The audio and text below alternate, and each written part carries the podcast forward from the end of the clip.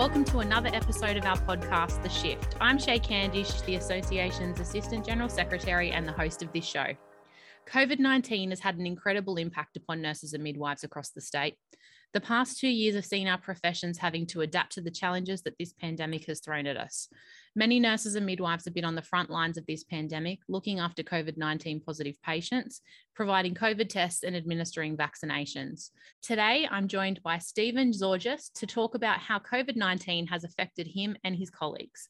Steve is an emergency nurse in a public hospital in southwestern Sydney, as well as being a New South Wales Nurses and Midwives Association delegate. Thanks for joining us today, Steven. How are you going? It's a pleasure. Thank you. Thank you. I'm doing well. Awesome. So, look, can you start off by telling us a little bit about yourself? Um, how did you come to be in nursing? Whereabouts do you work?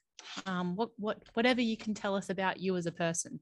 Geez, my autobiography. We're starting off heavy. Uh, so, uh, I, uh, like you said, I work in one of the emergency departments in Southwest Sydney at the moment. Um, I uh, got into nursing straight after high school. Uh, in my last year of high school, it just um, seemed like a better and better idea. And I like to joke around and say that, you know, uh, TV shows like All Saints uh, influenced my decision there. Um, if only you, know, make... you, knew how little it was about nursing, right? well, I, I always like to say that, you know, shows like All Saints, particularly the early uh, series that was set in the wards, you know, they must have had some great uh, nurses consulting on the show because, you know, there, there were a few accuracies there, very, very uh, subtle nuances. But, um, anyway, so yeah, so I, I, I got into nursing straight out of high school. Uh, went to the University of Western Sydney. So shout out to all the Western Sydney alumni out there. Um, I've been doing nursing for 15 years. So I've worked in various um, capacities in nursing, both clinical and non-clinical. So, you know, eh, things ranging from surgical nursing, palliative care, intensive care, CCU, um, even as far as working as an analyst for the district um, which was all stats and uh, the rest of that stuff. But you know, it's stuff that I find exciting. It really governs what we do. And uh, yeah, now I found myself uh, working in an emergency department and embracing all the challenges that come with that. And why ED? What what made you kind of go and tackle that beast?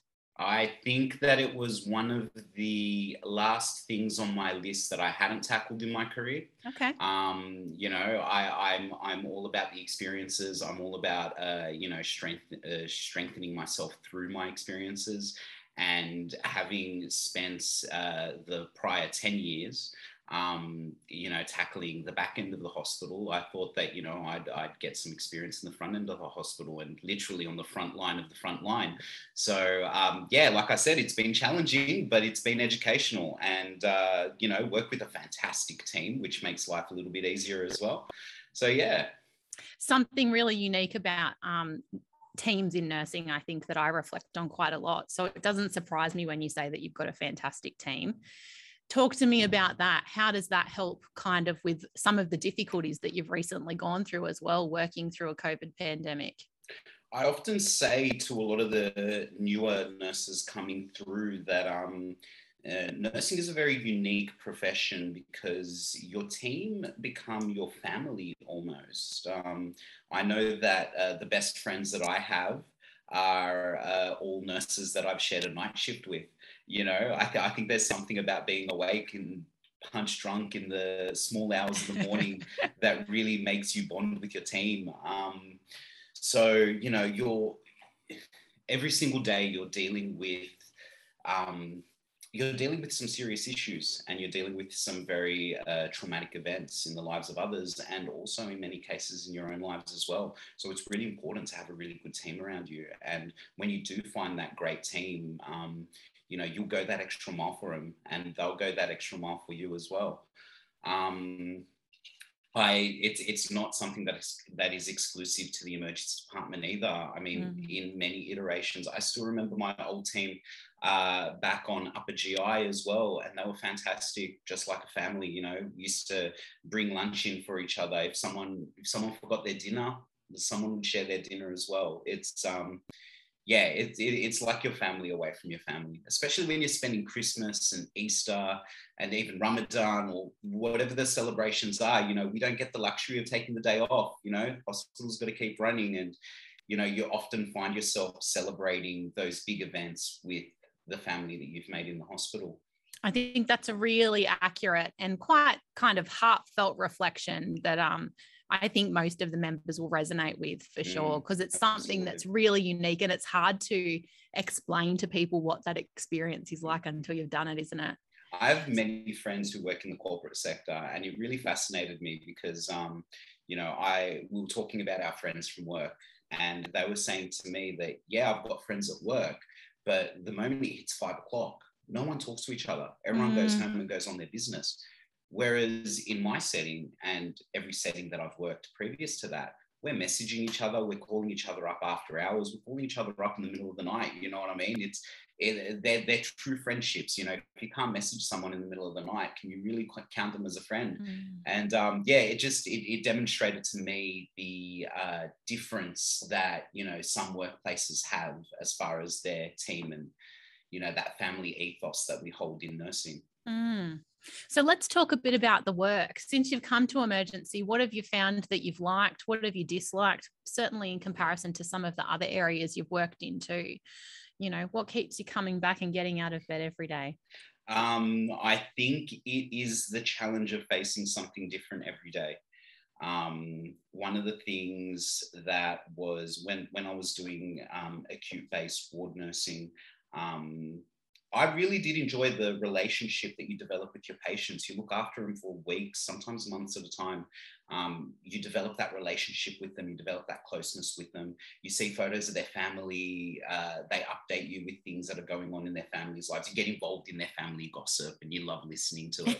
and don't get me wrong, I absolutely love that factor of it. But, you know, especially with nursing, you know that you can go to work and if you've had a really difficult shift with a really, really difficult set of patients, you can come back the next day and that changes completely. It's mm. constantly challenging you. You're constantly thinking, you're constantly problem solving. Um, I don't think it's unique to emergency nursing, but it's definitely um, it, it's it's it's it's definitely highlighted in emergency nurse, nursing. Um, you're definitely you definitely got to think on your feet. Um, every patient is different. They have a different mm. set of problems. What's unique about the setting that I work in is that I work in a very diverse community. Um, we're seeing, you know, challenges ranging from people from non-English speaking backgrounds, uh, the uh, LGBTQIA plus community coming into our hospital and seeking help, and you know, each refugees as well as a big one in the hospital that I work in as well. And each and every one of those populations has a different set of challenges. And you really got to flex that problem solving muscle to make sure that their healthcare needs are met. Um, you really do feel like you make a difference in their day-to-day lives, especially in that four-hour window that we get to treat them. you know, you can you can you can really either make it count or you can do the bare basics. And you know, going back to my team, I really think that a lot of them come to work and really want to make it count. Yeah, that's really impressive, I have to say. Um, it, you know, I think what drew me to that type of work was always the variation. Every day was so different. So it was really, I think, the challenge of that. And if you like that kind of challenge, then I think, yeah, it's a really dynamic and interesting place to work. Um, and some of those particular, you know, minority groups that you've spoken about sound like they need good advocates like you. So that's awesome. Absolutely, absolutely. Yeah.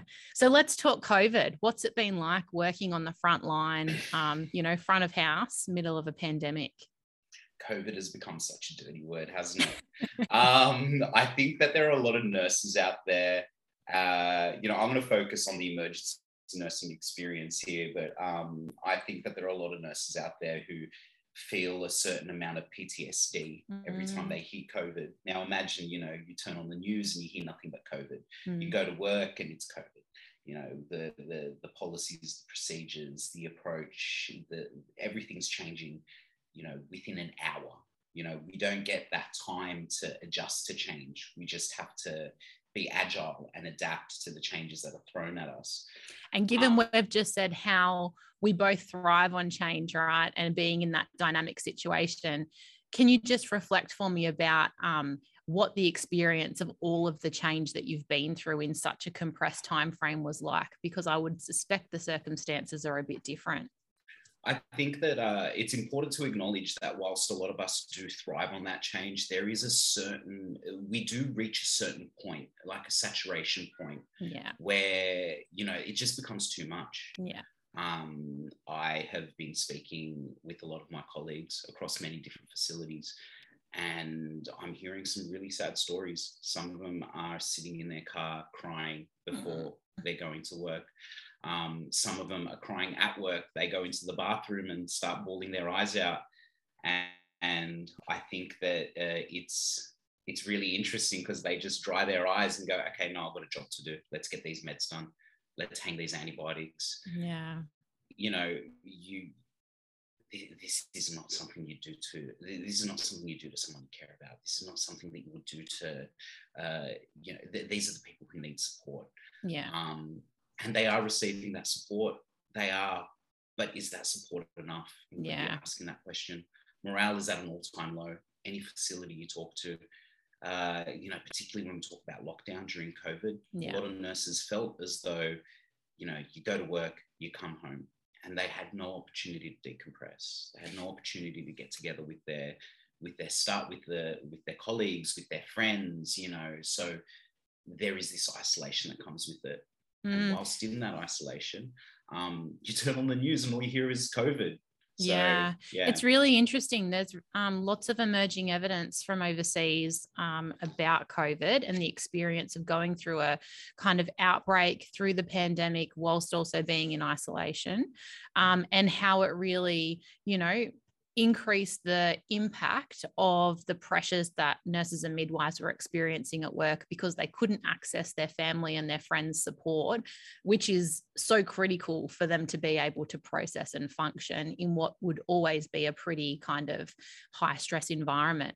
Um, I think we're going to see some really interesting evidence emerge over the next couple of years. And when I say interesting, I would say probably pretty devastating in some instances too. Yeah, I absolutely agree. And one of the things that I want to acknowledge, and I feel that everyone in the community at all levels of politics, everyone needs to acknowledge when it comes to the 95 odd thousand nurses here in New South Wales, is that you know you go to work and you know you're, you're just constantly under this you're, you're under this abuse, right? We'll call it abuse. I think there's going to be a lot of, I bring up, I jokingly said PTSD, but I think there's going to be some serious PTSD from COVID.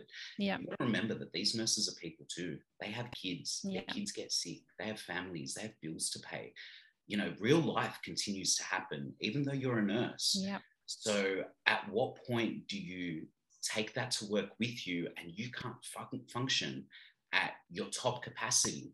But then on the flip side is how much of that trauma do you take home with you and how does it affect your friends? How does it affect your family? How does it affect your capacity to live day to day? Yeah. Really, really needs, I really, really feel we need to pay attention to that. Yeah, look, it's something that we're looking at really closely here at the association. Um, even just some of the experiences from our kind of peers in um, other states, I think demonstrates that, you know, particularly Victoria, because they've been through two quite decent um, outbreaks and pretty substantial lockdowns, um, they've seen real issues around retention and recruitment to some of the, you know, higher risk areas like ICU. Um, and people are not as keen to work in COVID wards. You know, it's been an ongoing piece of um, of work that they've been trying to strategize around. But yeah, the the evidence from overseas is really um, pretty astounding. Uh, so it'll be interesting to see what happens here in Australia and when we can really start to dig down into some Australian specific research. I think. Mm.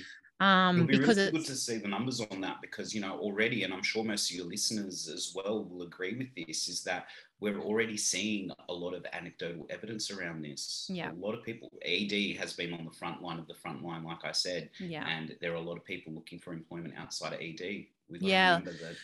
You know, it's a huge issue. yeah. For sure. We so we had a big workforce study um, here last year on the welfare of nurses and midwives.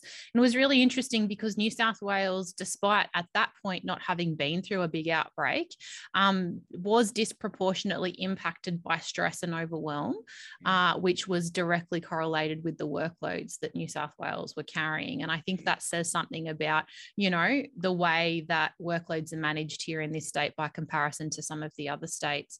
Um, but yeah, it'll be interesting to see how all of that information falls out over the next kind of six months or so, because I would suspect that it will be worse.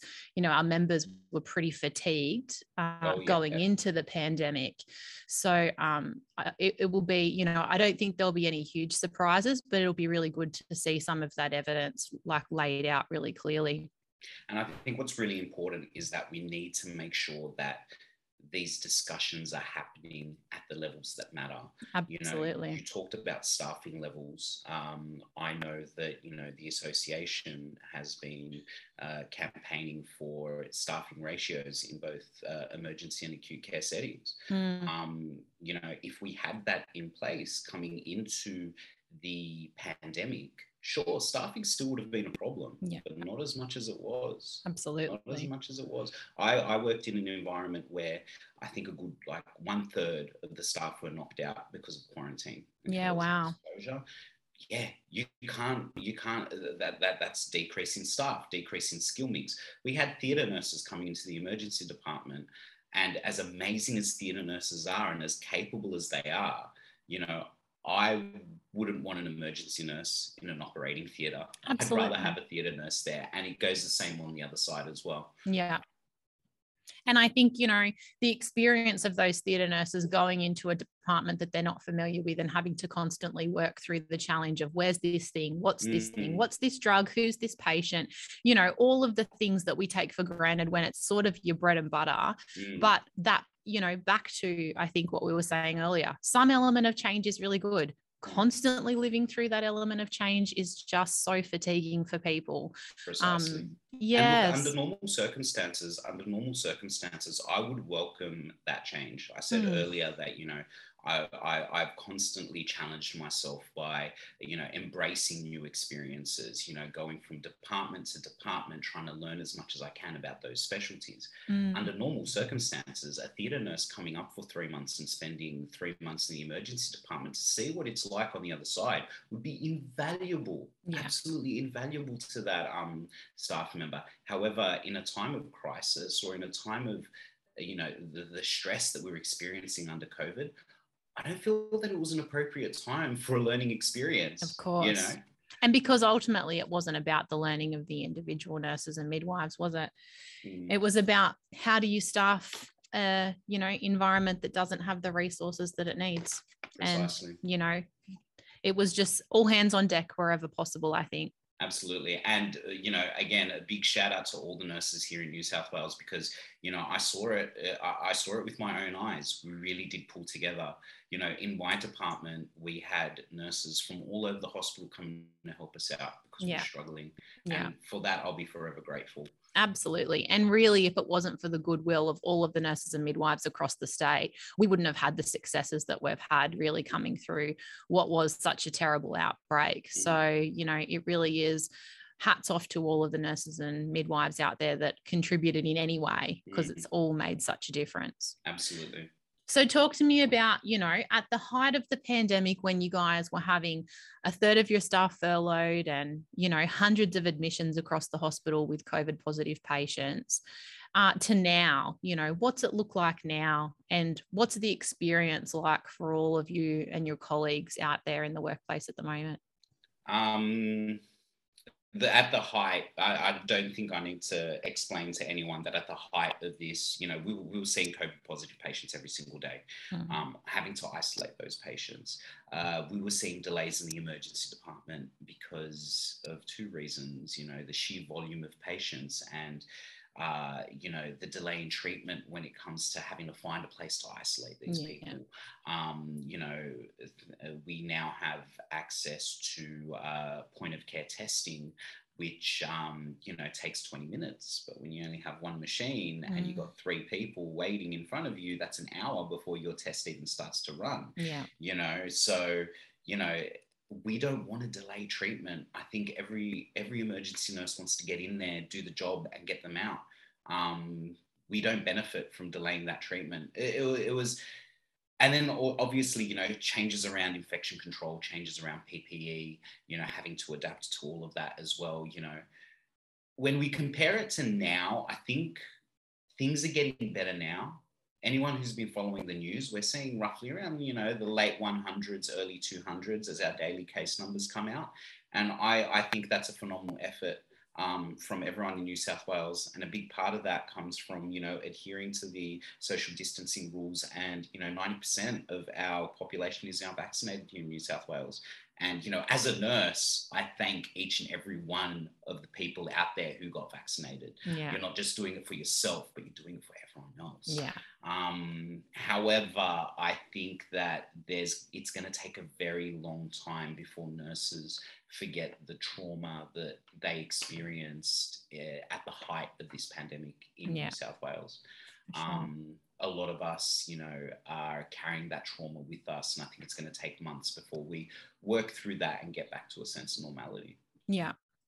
And so, you know, how do we move going forward? How do we make sure that everything that everyone went through wasn't in vain and that we learn from the lessons and we make sure that we have a system that's robust enough to respond as it's needed? I think you hit the nail on the head there. You almost answered your own question within that question. Um, the I think one of the important things is that we reflect on what happened to us all. Um, we learn from the our experiences in the past. Uh, I remember when I was at uni and you know I was doing I was doing my the education component of my degree and you know one of my lecturers said knowledge is reflecting on experience, right? So um, that's how you convert experience into knowledge. And I think it's, it's more important now than it is ever. Um, we need to see where our failings were. We need to acknowledge that there were failings. Um, it's nobody's fault. We were kind of, um, we, we were making this up as we go along, you know. Um, we need to acknowledge where our failings were, learn from those, and move forward from those. We can't ignore them. We need to face them and um, acknowledge our own deficits and move forward with that. I think a really important thing that we need to do as a faculty, as uh, the nursing faculty as we are, is we really need to engage with the community. Um, we are we're too busy looking after people. We're too busy making sure that the hospital is running. We're too busy taking care of people, trying to achieve the best possible healthcare outcomes for our patients in our community. So we need our community to pull together with us and advocate for us. You know, we need more staffing, yes, but where are we going to find that staff?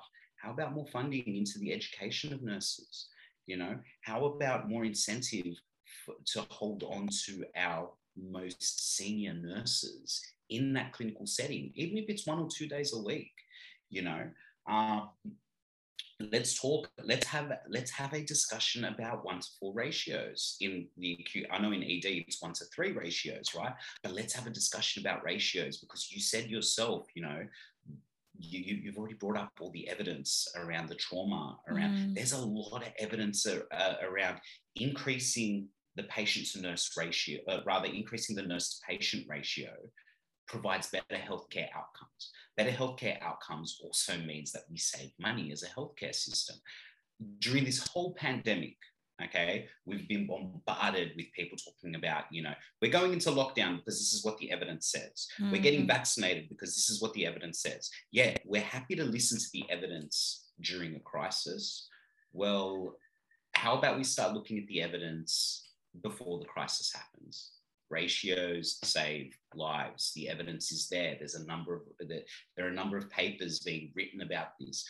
Why can we listen to one set, uh, listen to what do you call it, one academic talk about one set of evidence and completely ignore the other? Mm. You know, again, it's about being honest with ourselves and it's about being honest with the information that's presented in front of us. Really interesting. Obviously, I completely agree with everything you're saying. Mm. Um, and up to this point, the government has been really firm that, you know, ratios are not the way forward. Do you think the sand shifted enough that they might have a different opinion this time around? I'm going to be honest. I'm going to say there's been absolutely no talk about it Yeah. uh, at any level of government. At least I haven't no, I heard think you're right. talk about it. Yeah. Um, so, you know, if they're not even acknowledging that this discussion is happening, then how can we say that they're actually listening to us, listen to our voices? Mm, Um, I do like the one of the things that I do like that came out of this pandemic is the concept of the essential worker. Okay, this pandemic really made us reflect on who's essential. Um, one of the jokes I would make at work is, you know, did you see anyone standing on their balcony and clapping for a bunch of real estate agents during the pandemic? I don't think so. They were clapping for the nurses, they were clapping for the cleaners, they were clapping for the supermarket workers. I think that there was a real shift towards people seeing how valued and how important our work is. yeah. So when you have this workforce that you've labeled as essential, why wouldn't you try to to look after them, to Mm. give them what they need to be able to conduct their work safely? Uh, one of the things I haven't talked about yet is the importance of staff morale as well. Mm, You know, morale has been an all time low. We had fatigue, we had burnout, we had people. We talk about, you know, people coming out of this experience with PTSD, you know. What can we do? How can we invest into the morale of our departments? Because a happy department is an efficient department. yeah. You know, you want to meet your KPIs, that's fine. Keep those nurses happy because they're the ones driving your KPIs, they're the ones achieving your KPIs. Yeah. Look, it's really interesting. I think so much has changed over the last 18 months. You know, we've got a new premier. Ultimately, there'll be new decision making. And so we are certainly very hopeful that the government will approach some of the decisions around ratios differently than what they've done in the past. Um, but also, equally, things like the pay, uh, public sector pay cap that we've had, you know, Oh, and nurses and midwives being given a free a wage freeze all of those sorts of things so i really think up to this point it's been pretty clear that um, our members haven't been valued but the community really has spoken and the sentiment that um, they're demonstrating as much as you've said you know they really have seen what critical frontline workers actually do for them so I think the pandemic's really brought that front and center. So I'm very hopeful that the government will have shifted on some of that. Um, Look, I'm going to give I'm going to give our current premier the benefit of the doubt in this one, and Yep. I got a feeling I'm going to eat my words here, but I'm going to give him the benefit of the doubt. Uh, so first of all, congratulations. He's he's he recently found out that his wife is pregnant, mm, um, and guess what? You're going to need a midwife. Those midwives are there for. I think he's got six kids already. yeah, or I is think this he's number six? He's, I'm not he's sure. got quite a few kids. Yeah. There were midwives there for every single pregnancy. yeah. Now you got you know six very healthy kids and one on the way. So you know what? If if we want him to see, all you need to do is have a look at. All you need to do is have a look at uh, how much he has uh, interacted with the uh, with the hospital system, with the pregnancy of his uh, with the pregnancy of his wife, and you know he can see it. He, Yeah. he can see what's going on. So Yeah. you know, pay attention. That's this is this is my challenge to you, Mr. Perrottet. Please pay attention. Please Yeah. notice us. So uh, I can confirm he has six kids. It's number seven that's on the way. So Beautiful, you're right. Like someone who will have interacted pretty substantially with the work that our members do, I hope that he can take the time to see what value they provide to everyone's families. And uh, you know, uh, uh, everything aside, I think uh, Florence is a beautiful name for a baby girl. So, Mr. Perrottet, if you're listening, Give it some consideration. Huh? Give it a little bit of consideration. maybe we can have a poll on the website. What should we name his seventh child? oh, that sounds like a good idea. It so reminds look, me of that joke. Sorry, just No, a topic. You know, if, if you ever watch Seinfeld, um, George Costanza wants to name his child Seven, and then another couple. So you know, you could also name your child Seven. Ah, so you know let's assume that he um that he, you know, all of a sudden has the government's had a change of heart and we get ratios and life's good. That sounds amazing. But if that doesn't happen, then it's pretty clear that we're going to have to go in and campaign and fight to get ratios. Mm. So, what do you think we need to be telling all of the nurses and midwives across the state? You know, from my perspective, I look now, Queensland have got ratios, Vic have had ratios in for years. Canberra's just committed to getting ratios. We've got an incoming opposition government in South Australia who have said if they get in, they're going to give it give their nurses and midwives ratios. New South Wales is falling so far behind here. Mm. So if our members have to fight for it, what is it that we need for them to know? I think it's really important that we do engage with the community. Um, you know, a lot of people that I talk to in the community often ask me, what can I do to help? You know, I've had a lot of people approach me and say, What can I do to help? You guys are doing it tough. How can I help? The reality is, is that I can't get you into the hospital operating a ventilator for me. That's my business. So I'm, that's the stuff I'm good at. Leave, leave that stuff to me. But if you do want to help, you need to start emailing your local members. If you can flood their inbox with you know, short, concise, passionate emails about why healthcare is so important in New South Wales, they will have no choice to listen. Mm. Because don't forget, your members of parliament represent you and they represent your best interests. There is a there is a large aging population in the electorate that I currently live in, mm-hmm. right? When you have an electorate like that, healthcare needs to be front and center. Mm you know these people are going to be engaging with our emergency departments with cancer treatments with you know anything life throws at them. We need to make sure that we have well rested energized well funded and well resourced nurses ready to deliver to deliver that healthcare in the middle of the night when they need it most. Thank you. Couldn't have said it better myself. Well, look, I just want to say that I think you're a really impressive person.